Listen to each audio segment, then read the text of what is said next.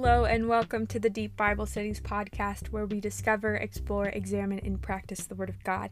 I am your host, Claudia Rivera Guevara, and today we will be going through part two of John 7 1 through 9. So let's get started. This is Jesus at the Feast of Booths.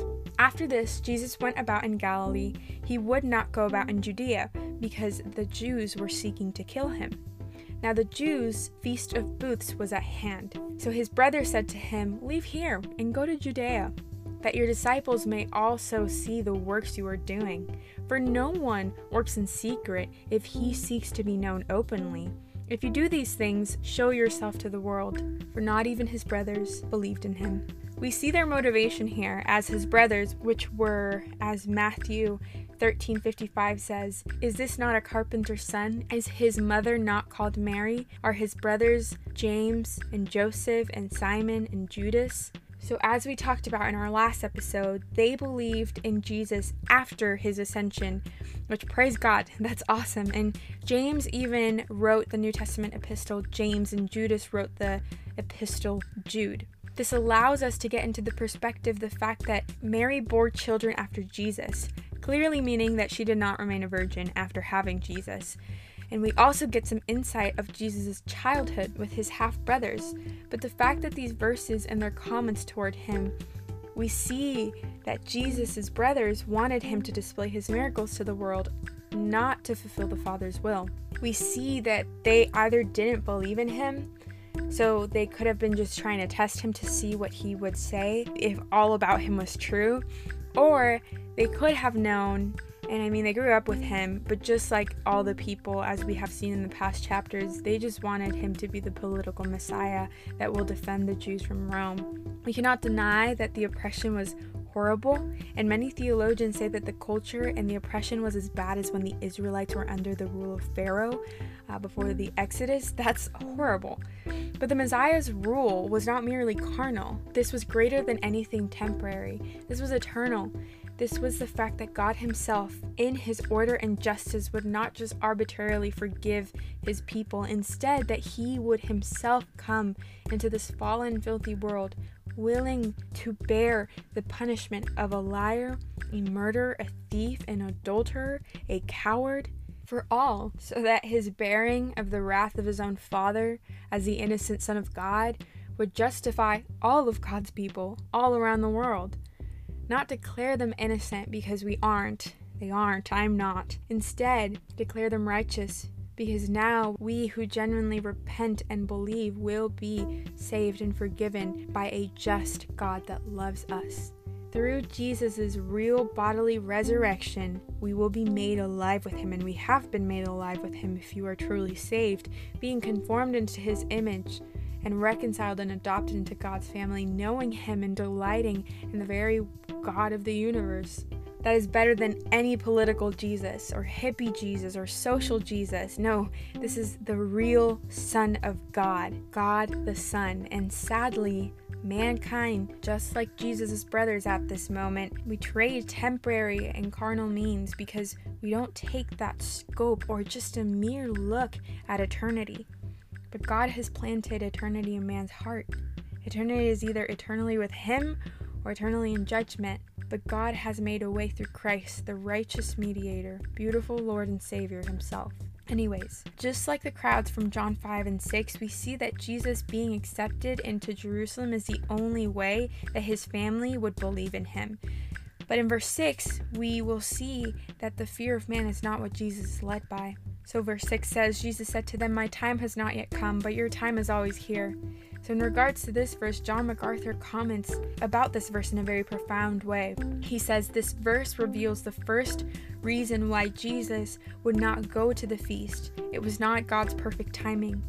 The sentence reveals Jesus' complete dependence and commitment to the Father's sovereign timetable for his life.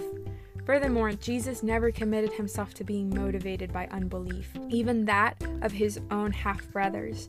Because Jesus' brothers did not believe in him, they were of the world, therefore they knew nothing about God or his purposes. Because of unbelief, they did not listen to his word, did not recognize God's schedule, and could not perceive the incarnate word before them. As a result, any time would do for them, preferably at that moment. And as we will see in verse 8, when he says, My time has not yet fully come, he knew that the Jews would kill him, but God had a specific day and time that would play out according to his will. So, verse 7 says, The world cannot hate you, but it hates me because I testify about it that its works are evil. John 15, 18 through 25 says, If the world hates you, know that it hated me before it hated you. If you were of the world, the world would love you as its own. But because you are not of the world, but I chose you out of the world, therefore the world hates you. Remember the word that I said to you A servant is not greater than his master. If they persecuted me, they will also persecute you. If they kept my word, they will also keep yours. But all these things they will do to you on account of my name, because they do not know him who sent me. If I had not come and spoken to them, they would not have been guilty of sin. But now they are and have no excuse for their sin. Whoever hates me hates my Father also. If I had not done among them the works that no one else did, they would not be guilty of sin, but now they have seen and hated both me and my Father. But the word that is written in the law must be fulfilled. They hated me without a cause. It is obvious that in this passage the world cannot hate Jesus' brothers because, as this passage and from John 15 says, the world loves its own and they are of the world, and yet Jesus made it very clear that a true, genuine, born again believer will be hated by the world because we are no longer of the world. This is why today, in modern America, where we are meant to have freedom of speech, separation of church and state, which, by the way, was meant to protect both church and the state from each other, we cannot point out sin without being quote unquote oppressive.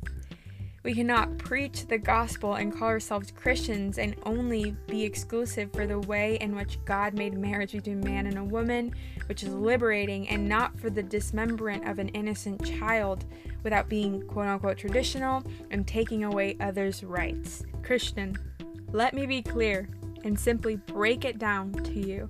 The world hates you. if it loved you, you should be concerned. Light cannot partner with the darkness. And we see that more and more as we are completely frowned upon when we preach the true gospel, when we mention sin and judgment, that is why you will not get as many opportunities in school or college because of your beliefs are too offensive. Obviously, if we willfully are offending people in the name of Jesus, that is just wrong. That is completely justifiable to get pushback, and it is sin. But when we are just preaching Christ crucified, and standing firm in truth, the world sees that as foolish and offensive. The Holy Spirit, through Paul, said that, and it is saddening and heartbreaking. Like a girl named Katie from my ministry, which I have mentioned this quote so many times, but I have to give credit to her. She said, Let my message offend you, but not my character. This, just like our example, Jesus, should not lead you astray, but towards Him. It should lead you deeper into truth into the arms of the Savior, because yes, they will hit you. But if you saw a little boy in the street about to get hit by a bus, would you just let it happen and hit him because yelling would be too loud? No, you'd do anything possible to warn him, to get him out of the way, even if the truck ended up hitting you. That is what we are meant to do as Christians. Eternity is coming like a truck heading straight for sinners a hundred million miles per hour. You don't even have 50 years, I don't think. And this is what we're meant to do. We are meant to warn them, get them out of the way, so they will not perish. But instead, know God who created their innermost being in their hearts, who loves them so much. But it's their choice to receive or reject. But don't let the world's hatred discourage you. How can a blind man criticize a painting he can't even see? He doesn't know any better. So you don't criticize him, you teach him, you tell him the true beauty of it. So like Jesus says in John 16:33, I have said these things to you that in me you will have peace. In the world you will have tribulation, but take heart, I have overcome the world. Jesus was hated, and so we will be too, but He is God. He is our high priest who cares for us and knows us, and He walks beside us. He uses it for our good to be conformed more into His image and sanctified to know Him deeply and more profoundly. That is better than any sort of thing the world can and will try to offer. Romans 8 says, For I consider that the suffering of this present time are not worth comparing with the glory that is to be revealed to us. For creation waits with eager longing for the revealing of the sons of God. For creation was subjected to futility not willingly, but because of him who subjected it, in hope that the creation itself will be set free from its bondage to corruption and obtain the freedom of the glory of the children of God. For we know that the whole creation has been groaning together in the pains of childbirth until now.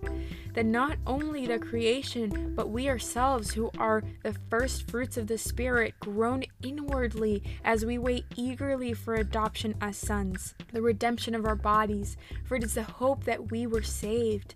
Now, hope that is seen is no hope, for who hopes for what he has seen? But if we hope for what we do not see, we wait for it with patience.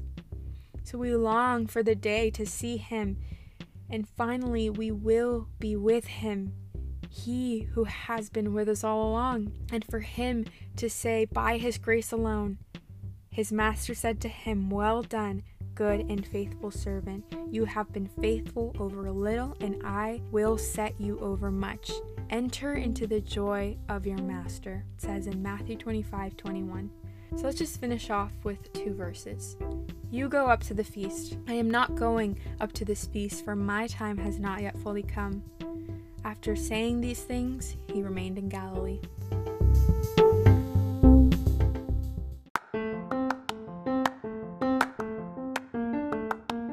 You can find more information on our website, www.deepbiblestudies.com, where you will also find the calendar to go along with the book that we will be studying. You can also find us on Instagram at Deep Bible Studies and Facebook, where you can know every single time we post a new podcast.